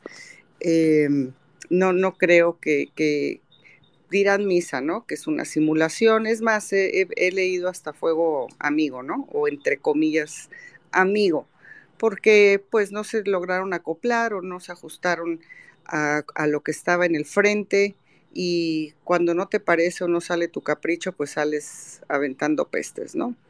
Eh, creo que la ciudadanía estamos muy conscientes, quienes tuvimos la oportunidad de, escuchar a, a Xochitl. Yo cuando la escuché en mi ciudad, eh, fui acompañada de una persona cero política que fue más a fuerza que de ganas, casi la llevé arrastrada y salió más que fascinada. Entonces, digo, eh, cuando encontramos una, una, líder así o un líder, eh, pues nos queda apoyarlo, nos queda de alguna manera cobijarlo y, guiar la situación a, que llegue a buen puerto. Ya no es tiempo de divisiones y hay que callar esas voces aún del fuego amigo para que podamos seguir adelante. No, coincido, coincido. Y, la, verdad es que yo creo que también hay que dejar que pase, que pase más agua debajo del puente. Todavía faltan muchas cosas por ver. Eh, esto fue una declaración, mucha gente lo está interpretando de una manera diferente a lo mejor y el simple, él quería salir en los medios, porque también eso lo posiciona políticamente y eso para él también es construcción de capital político, una declaración de ese tipo que, que, que, digo, hay que analizarla con mucho cuidado, tiene sus ángulos positivos y tiene sus ángulos no tan positivos, pero creo que a final de cuentas, y creo que lo más valioso, y, y, ahorita vamos contigo, Nacho, en el orden como, como subieron, me gustaría eh, comentar el tema de la unidad esto para mí sería consecuencia de la unidad. Eh, y, pues bueno, independientemente de la decisión que se tome, creo que el hecho de haber construido unidad, después de hace, tres meses hablábamos de un desastre y, lo que tenemos ahorita me parece que es totalmente distinto. Y sin embargo, el abstencionismo sí es el gran reto. Nacho, tu comentario respecto al abstencionismo y pues bueno, la coyuntura de los últimos minutos. Adelante, Nacho, te escuchamos. Eh, buenas tardes, sociedad. Ya eh, es muy fácil, bueno, es, complejo, pero a la vez es un poco fácil eh, entender el fenómeno del abstencionismo en, en México. Y, y, en gran medida, mucho se da por los perfiles que, que lanzan los partidos políticos a, a los diferentes cargos de elección popular. Eh, yo lo he dicho, hasta, hemos tenido algunos desencuentros, o sea, que los partidos políticos ya llevan décadas reciclando a los mismos políticos en, diferentes cargos, pero como dice el dicho, ¿no? Son la misma gata, nomás que revolcada. Si no está, si no está diputado local, está diputado federal, de senador, de alcalde, de gobernador, pero son al final de cuentas los mismos y como bien lo dijo ahorita Gerardo, creo, eh, ya, ya urge oxigenar la vida pública del país con nuevos perfiles que realmente, realmente representen el interés de los ciudadanos y no el de las cúpulas partidistas. Porque, lo vuelvo a decir, aquí en Sonora se están manejando nombres que la gente dice, no mamen.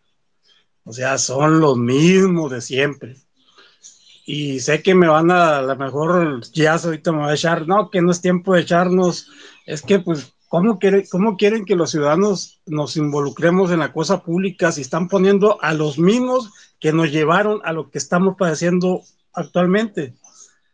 Yo, yo te lo dije en un space hace, hace unos días, eh, eh sociedad, para mí, para mí, yo no quisiera ver a Lito Moreno en, en la lista de senadores plurinominales en, la próxima legislatura, ni a Marco Cortés. O sea, aun cuando sean los, los, dirigentes de los partidos políticos, ya tuvieron su tiempo, ya tuvieron sus oportunidades y fallaron. Porque el hecho de que llegara López Obrador eh, al, poder significa que ellos fallaron, porque ellos fueron sus malas decisiones de gobierno, su corrupción que tanto la cacarió López Obrador, que tenía razón de que había mucha corrupción, aun cuando hoy hay más, pero en, su tiempo, en su momento, había la corrupción que, que, él, que él, el diagnóstico que él decía de la corrupción era cierto.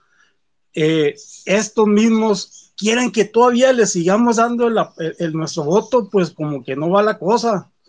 Que ellos sean, así como se lo dije en, unos space que, que, los ciudadanos debemos ver a los partidos políticos, y perdonan la, la, referencia si se ve muy, muy, muy brusca, pero como un condón, utilizarlo para llegar a, poner a ciudadanos eh, que nos representen y, desecharlos a la basura. Porque lo vuelvo a decir, si quieren que los ciudadanos salgamos a votar, necesitamos que postulen a gente que nos representen a nosotros, los intereses de los ciudadanos, no de los partidos políticos. Y, y por ejemplo, el caso de Alito Moreno, es lo más seguro es que él quiere ser senador o diputado federal porque quiere fuero. Así es sencillito, quiere seguir impune. Yo se lo puse en un tweet a, Xochitl si no, eh, le puse un tweet donde, donde viene una, una fotografía de la película de, de, de, Harry Potter, donde está el mago ese que le dice, ¿qué, qué, qué, qué es lo que te hace ver esta, esta cosa? Dice, te deja ver los sueños eh, más profundos y, el, y mi sueño es ver a López Obrador en la cárcel pero no nada más a López Obrador, es a todos los corruptos, independientemente del partido que sea, del color que sea, porque lo he, lo he dicho una y mil veces y no me cansaré de decirlo. Un funcionario corrupto debe ser considerado un asesino. ¿Por qué? Porque sus actos de corrupción provocan muerte de ciudadanos. Y el caso más emblemático que está a la vista de todos es la línea 12 del metro ¿Cómo es posible que los dos responsables, principales responsables de, ese, de esa desgracia de los 26 muertos del Metro Tláhuac, hoy sean candidatos a la presidencia? O sea, es increíble. Ahí se las dejo. Muchas gracias, muchas gracias. Eh, Tili, ¿estás ahí? Aquí estoy, aquí estoy. Buenas noches. Gracias por el micro. Este, voy a, regresar al tema de, de lo que dijo Alejandro Moreno hoy en el... Lo que dijo Alejandro Moreno, miren, no, no sé qué opinen, voy a ser un poquito abogada del diablo. A mí en lo personal, no sé, me gustaría escuchar la opinión de, otras personas, yo siento que le quitaría, le restaría méritos a Xochitl que, a estas alturas Beatriz Paredes declinara. Me gustaría que siguiera hasta el final y que le levante la mano a, a Xochitl, que pues sabemos que ha sido el fenómeno que más atrae como pues candidata por el frente, porque eh, he, leído comentarios que me disgustan mucho, que es que hay mucha presión por parte de, pues no sé quién, para que Beatriz Paredes renuncie en perdón. O sea, Alito no es una blanca paloma, no es un bebé, no es un inocente. Ese hombre no se deja presionar por nadie. Entonces, además no ha dicho que, va a declinar. O sea, como, como dijiste hace rato, Gabriel, él está tomando un posicionamiento viendo para un futuro, que está bien y aplaudo el que reconozca que hay un, o sea, que un reconocimiento redundando este, en que las, pues las encuestas o las tendencias este, pues están a favor de Xochitl, lo reconoce, eso está muy bien. Pero de ahí que especule la gente, o especulen los medios, o especulen los tuiteros, con que eso significa que Beatriz Paredes se baja de la contienda, es donde a mí se me hace muy peligroso. No, no, no, no me parece bien. Y es, en el fondo, restarle méritos a Xochitl, a su carisma, a su eh, la manera en que conecta con la gente, en fin, las cosas que le conocemos como, como candidata, porque finalmente queremos un, una candidata o un candidato, en este caso fue mujer, que gane. Ese es el chiste, ¿no? Este, bueno, es mi opinión en, lo personal, no, no sé quién quiere rebatirlo o, piensa diferente. no, no, yo creo que, yo creo que es, claramente en el mundo ideal, sí, digo, lo que queremos es precisamente que concluya el proceso y que, sea lo más transparente, que gane que quien recibió mayores simpatías. Eh, me parece que está muy bien, pero eh, otra vez, y, quiero subrayar lo que a, veces la clase política lanza este tipo de, de dardos para que la gente persiga el dardo y y, estemos hablando de esto, estemos hablando de él ahorita. Y, la verdad es de que, eh, la verdad es que es, es, falta mucho, falta mucho, este, pasa que pase mucha agua debajo del río y, Y, yo creo que, y mañana van a decir, no, pues fíjate que siempre no, y, pero pues bueno, ya fue todo 24 horas de estar hablando de un tema que a lo mejor no iba para ningún lado y nos distrajimos de no hablar otro. Entonces, no sé, eh, lo digo porque de verdad recibimos muchísimos mensajes eh, de gente que, que siente eh, el, el, proceso dentro del frente muy suyo, lo cual está muy bien, y también nos reclaman y nos exigen a nosotros eh, como si fuéramos nosotros la representación o la encarnación del frente, ¿no? Que lo entendemos, eh, pero yo creo que hay que, hay que, ahora sí que como decía el Chapulín Colorado, que no cunda el pánico, eh, que no, ¿cómo era? Que no pan del, no pan del cúnico. Adelante, Arturo. ¿Estás ahí?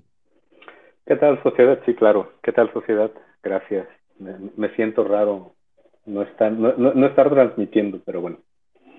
Eh, no, eh, eh, a ver, sí, lo que tienes razón con respecto a lo que dijo Alito, pues es, creo que es así, pero creo que le, damos mucho peso a los partidos y, justamente este ejemplo de, del tema del, del, frente, del registro del frente, del, del frente nos, nos da un panorama muy amplio de, eh, lo que queremos los ciudadanos eh, eh, a nivel de participación. Tenemos un, un padrón del Frente Amplio de, poco más de, dos millones, casi dos millones y medio de, de personas. Y cuando vemos la militancia de los partidos, somos muchísimo más esos, mexicanos que estamos en, en el, en el, eh, en el padrón del Frente Amplio que los que están en algunos partidos. Entonces, yo creo que si hay que, si, si, si, si en verdad queremos cambiar, cambiar esto, tenemos que usar, o sea, si, queremos llegar a algún punto, tenemos que usar el vehículo que, que, tenemos para poder llegar a ese punto. Y el vehículo que tenemos, pues, sabemos que son los partidos, ¿no? Entonces, este, escucho a Nacho que, que dice que hay que, hay que tener este, cuadros frescos. Digo, me imagino que Nacho ya conoce los estatutos de los partidos y con su amplio conocimiento político, que se, que se postule Nacho. O sea, yo voto por Nacho. ¿No? Y este. Y esa sería, esa debería ser la actitud, ¿no? O sea, que queremos cambiarlo, usemos, usemos las herramientas que tenemos, porque es lo que hay, para poder cambiar el rumbo del país. No queramos ahorita demoler la casa porque no nos gusta el color de la pintura. Es, es excelente analogía, me gustó. Eh, sí, no, la verdad es que hay que, hay que involucrarse y, el, el, ejercicio que hacemos aquí eh, frecuentemente es precisamente esto. Esto que hacemos aquí en estos espacios es también, es, también una labor política. Eh, no necesitamos necesariamente estar en un partido político o estar en, una, eh, en un ente político. Desde la sociedad civil debemos organizados, organizados, no de manera individual, organizados, podemos tener un papel político importante. Y ya lo mencionaba ahorita Arturo. Lo que hemos logrado como sociedad civil, Marea Rosa, o los que hemos participado en un montón de estos ejercicios que promovimos el frente, hoy en día en el registro, pues el número de, registrados es mayor al registro de muchos partidos políticos actuales. De verdad, hay que reconocerlo y hay que congratularnos entre nosotros. Me gustaría, sé que está aquí Vladimir, él, siempre tiene un comentario muy inteligente sobre el tema, sobre los temas políticos ya ha estado muy, muy, muy, eh, con la manita no la has subido. No sé si, si estés disponible, Vladimir, para darnos un poquito tu lectura sobre, sobre el tema de hoy, eh, eh, el abstencionismo y, bueno, obviamente la coyuntura del día. No sé si estás disponible, Vladimir. Buenas tardes, sociedad. Muchas gracias. empiezo por el abstencionismo y, y la verdad tengo algunas cifras preocupantes las quiero compartir no para ser pesimista, sino para que tomemos conciencia de lo que puede pasar en el 2024. Según todos los análisis, a partir de los estudios que se han hecho del 2018 eh, a la fecha, en el 2024 solo votarían 6 de cada 10. Eso deja la votación en un 60%, 3 o 4% menos que lo que hubo en el 2012 y en el 2018, que tuvo cerca del 64%. ¿De dónde viene el análisis y por qué podemos prever que el abstencionismo estará cerca del 40% en la elección del 2024? Del 2018 a la fecha, en un análisis de 25 elecciones de gobernatura, ha disminuido la participación en un 5% en relación a la elección de la gobernatura anterior.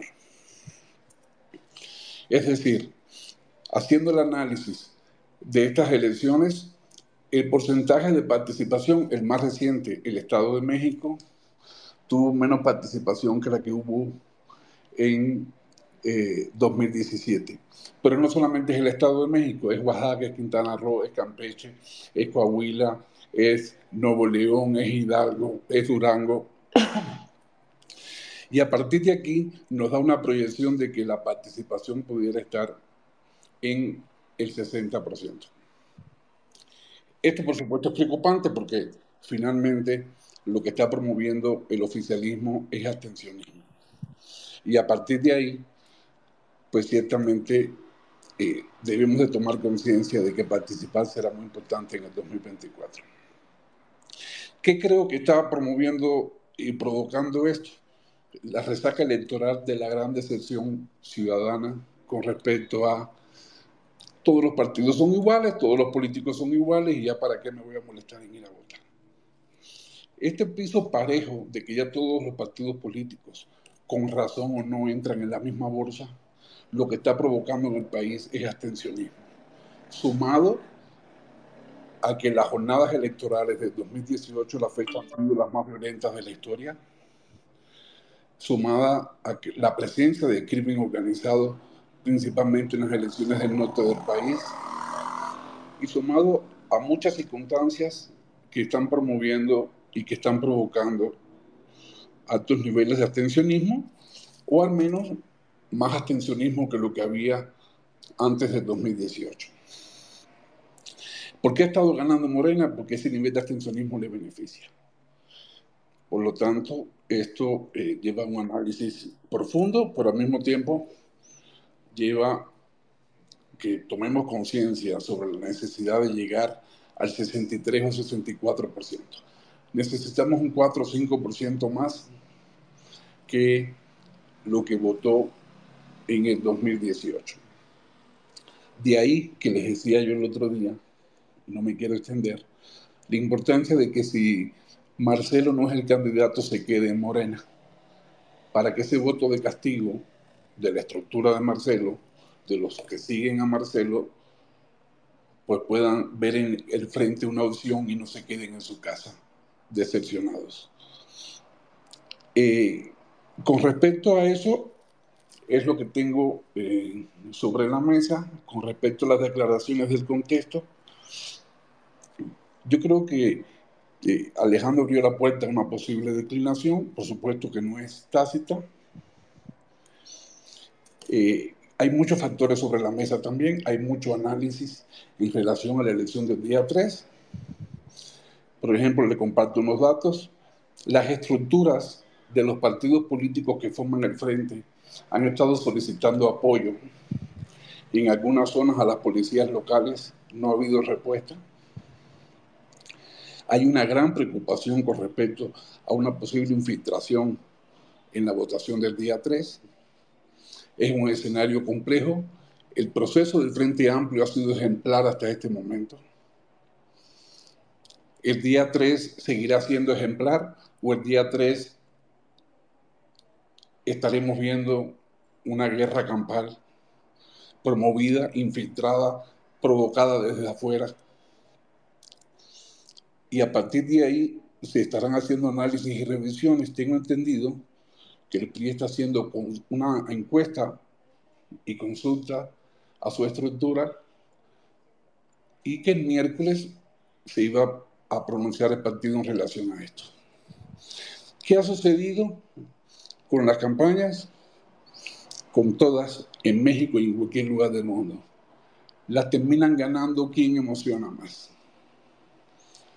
no estamos analizando ni revisando quién tiene más o menos capacidad. Es quién emociona más en una campaña. Y ha sucedido en Estados Unidos, y sucedió en Francia, y sucedió en Italia, y sucedió en Argentina recientemente, y sucedió el domingo pasado con Arevalo en Guatemala. Y el tema es que las campañas tienen que emocionar.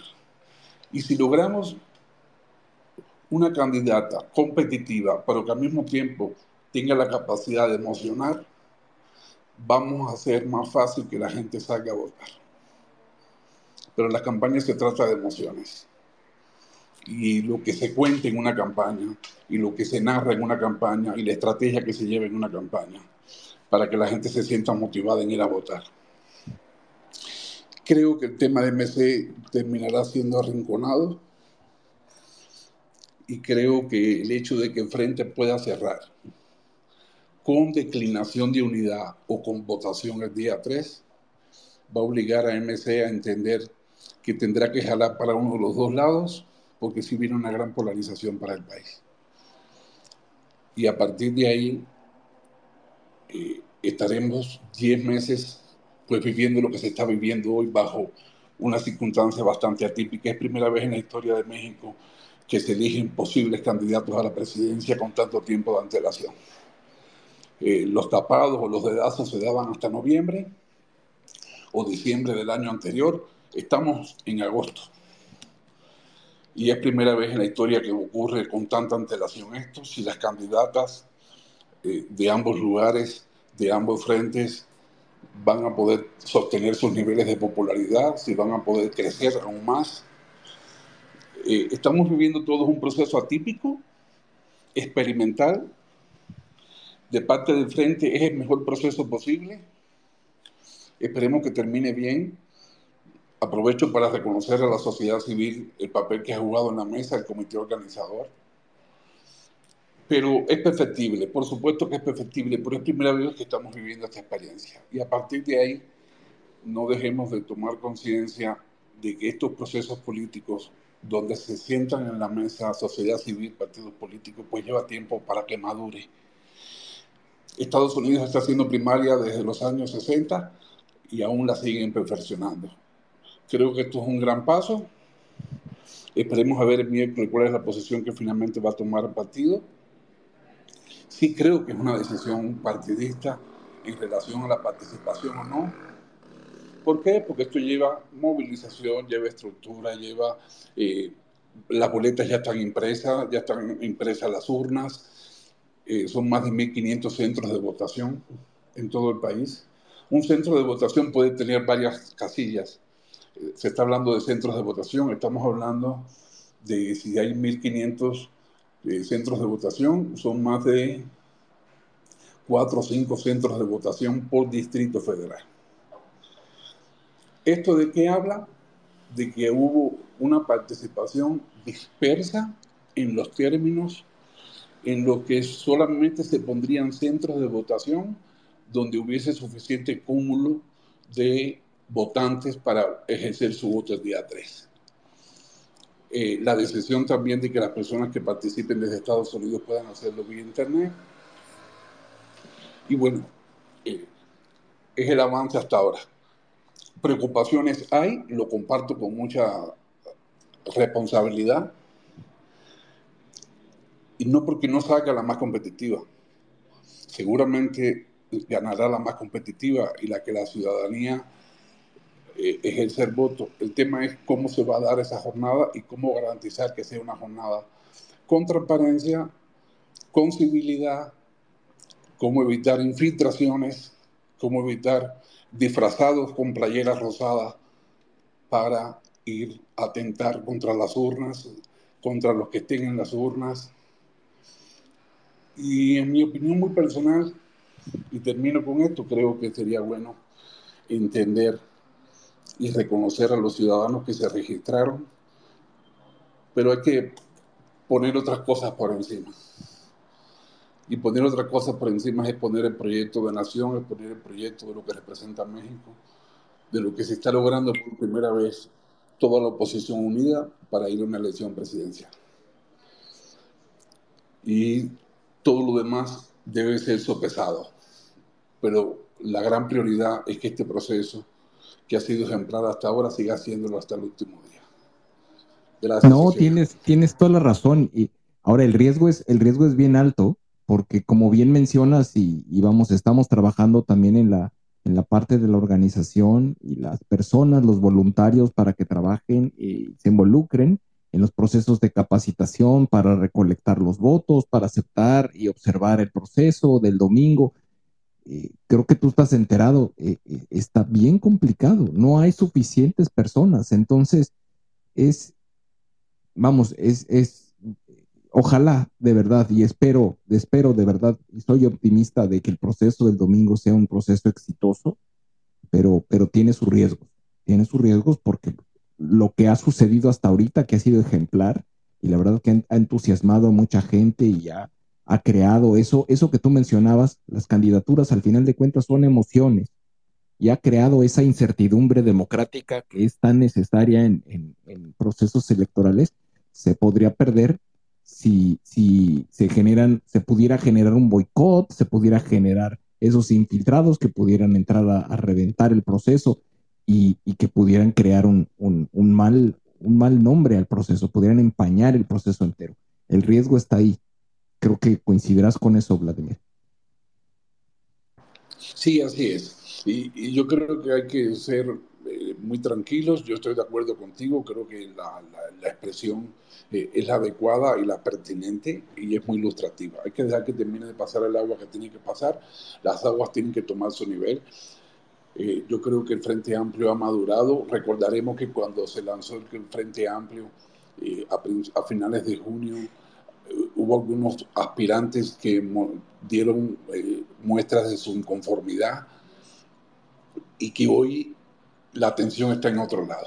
Y yo recuerdo que había una gran presión sobre la oposición de que estábamos dejando pasar el momento, de que avanzaba Morena y que no pasaba nada con la oposición, y que de alguna manera eh, los partidos se tenían que organizar y que había mucha tibieza en la oposición y la sociedad civil fue muy valiente en este sentido, pedir su participación en la mesa. Yo creo que eh, no está de más decir que la marea rosa en noviembre pasado fue una gran lección para los partidos políticos y para todo el país. Y esta convocatoria a sentarse todos sobre la mesa y acordar, pues yo creo que ha obligado a la oposición a entender y a entender el momento histórico que vive. Lo que más quieren enfrente es división y es enfrentamiento y es buscar que el proceso se desacredite. Miren, no es sencillo. Por primera vez en la historia, ni el Partido Acción Nacional ni el Partido Revolucionario Institucional tendrá un candidato a la presidencia de la República. Y no es sencillo. Y es un proceso que todavía falta y hay que armar el gobierno de coalición y hay que sentarse a entender y a explicarle a los ciudadanos qué vamos a ganar con un gobierno de coalición, donde estén ahora sí las personas más capaces que vengan de la sociedad civil o que vengan de su experiencia en la función pública. Pero lo que se está viviendo no es sencillo. Lo que están sacrificando los partidos políticos y han puesto sobre la mesa no es sencillo. Eh, que el PRI reconozca que su candidata no tiene la preferencia en las encuestas, no solamente es una realidad, también se necesita valor político para eso. Porque hasta hace dos días decían que el PRI iba a tratar de robarse la elección y por eso obligaron a bajarse a, Santiago Krill para que entonces no ganara eh, la candidata del PRI, para que entonces fuera nada más PRI contra PAN. Yo creo que hay que serenarse y debemos dejar que el proceso termine como debe de terminar, siendo lo mejor para México. Y llamo la reflexión que será lo mejor para México a partir de experiencias que se han vivido en otras latitudes con frentes como este.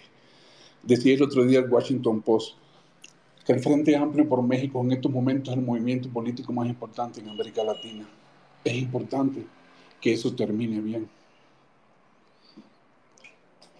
Y a partir de ahí busquemos que termine siendo la representante del Frente Amplio la más competitiva y vayamos a apoyar con el firme propósito de saber que podemos ganar la elección. Un dato más y no me extiendo.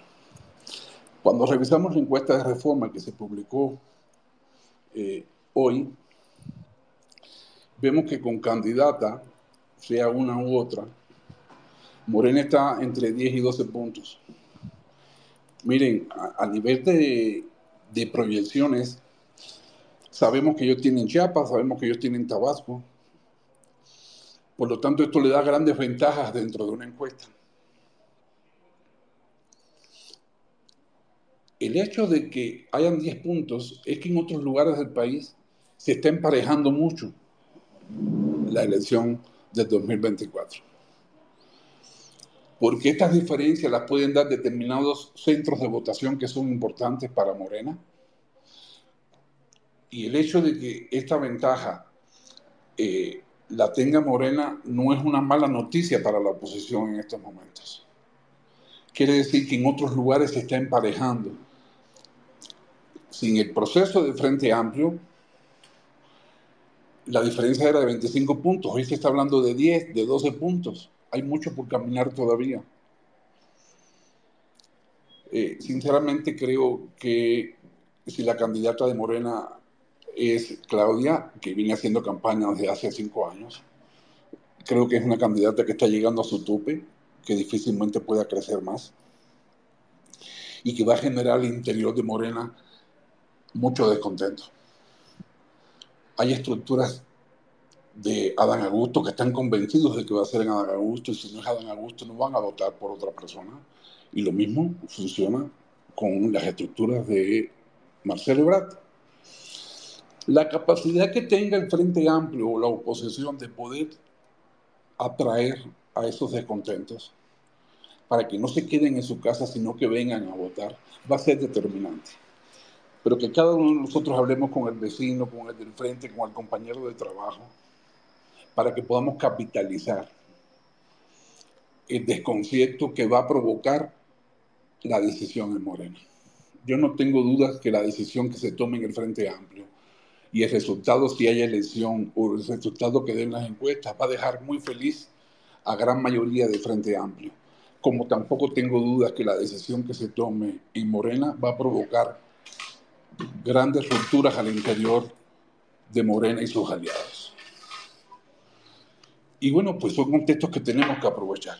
Lo mejor que puede hacer el frente es llegar el día 6 que anuncien quién va a ser el candidato o la candidata de Morena, unido, firme y sólido. No con rompimientos internos y no con divisiones, porque realmente no es ventajoso para nosotros. No ganamos nada si no llegamos fuertes al día que escuchemos quién va a ser la candidata o el candidato de eh, el oficialismo que va a competir contra nosotros. Y a partir de ahí, creo que podemos ganar y seguir ganando muchísimo más. No, coincido, coincido. Y, soy optimista de que esto va a ser un éxito y que nos va a permitir, es la puerta de entrada para, para eh, victorias subsecuentes. Eh, Humberto, bienvenido, ¿cómo estás? Buenas noches, adelante. Muy buenas noches, les saludo desde la ciudad de Chicago y bueno, pues, hablando de un poco de pesimismo, no lo quisiera ver así, pero lo que me hace ver por las situaciones que se han vivido en Estados Unidos, que no tenemos nada que ver eh, en México, digo, en cuestión de participación. Ah, lo veo muy difícil ah, y por lo que comentaba Vladimir, ah, tenemos los estados del sur que están completamente convencidos que pueden votar por Morena. Y hay una situación que viene todavía a ser más complicada, porque también si lo que se comenta de esta coalición del frente que es una simulación, también podría yo verlo que es una simulación por parte del oficialismo. ¿Por qué? Porque ¿cuántos candidatos aventaron para hacer promoción en toda la República y en los Estados Unidos. Recordemos, viene Noroña en los próximos días aquí a Estados Unidos. Noroña, ¿qué oportunidad tiene? Pero no, él no viene a hablar de una campaña, él viene a hablar de la 4T. Y así como se ha estado hablando en cada uno de los estados de la República de la 4T, ahí también debería de tener la sociedad civil una participación y presionar a los partidos políticos. Los partidos políticos, recordemos que ellos se posicionaron gracias a la sociedad civil, a esas dos manifestaciones grandísimas. Entonces, posicionándose, ahora tienen candidato. Pero recordemos que la maña de, los partidos políticos, independientemente de quiénes son, PRI, PAN, PRD, Morena, PT, eh, Verde Ecologista, y los satélites, y todavía los partidos que están construidos en cada uno de los estados que representan a cada una de todas estas alianzas, ellos mueven gente. Aquí en Estados Unidos yo lo puedo decir, no tenemos participación. ¿Por qué? Porque nos han nulificado las leyes que han hecho los mismos partidos políticos al no dejarnos participar.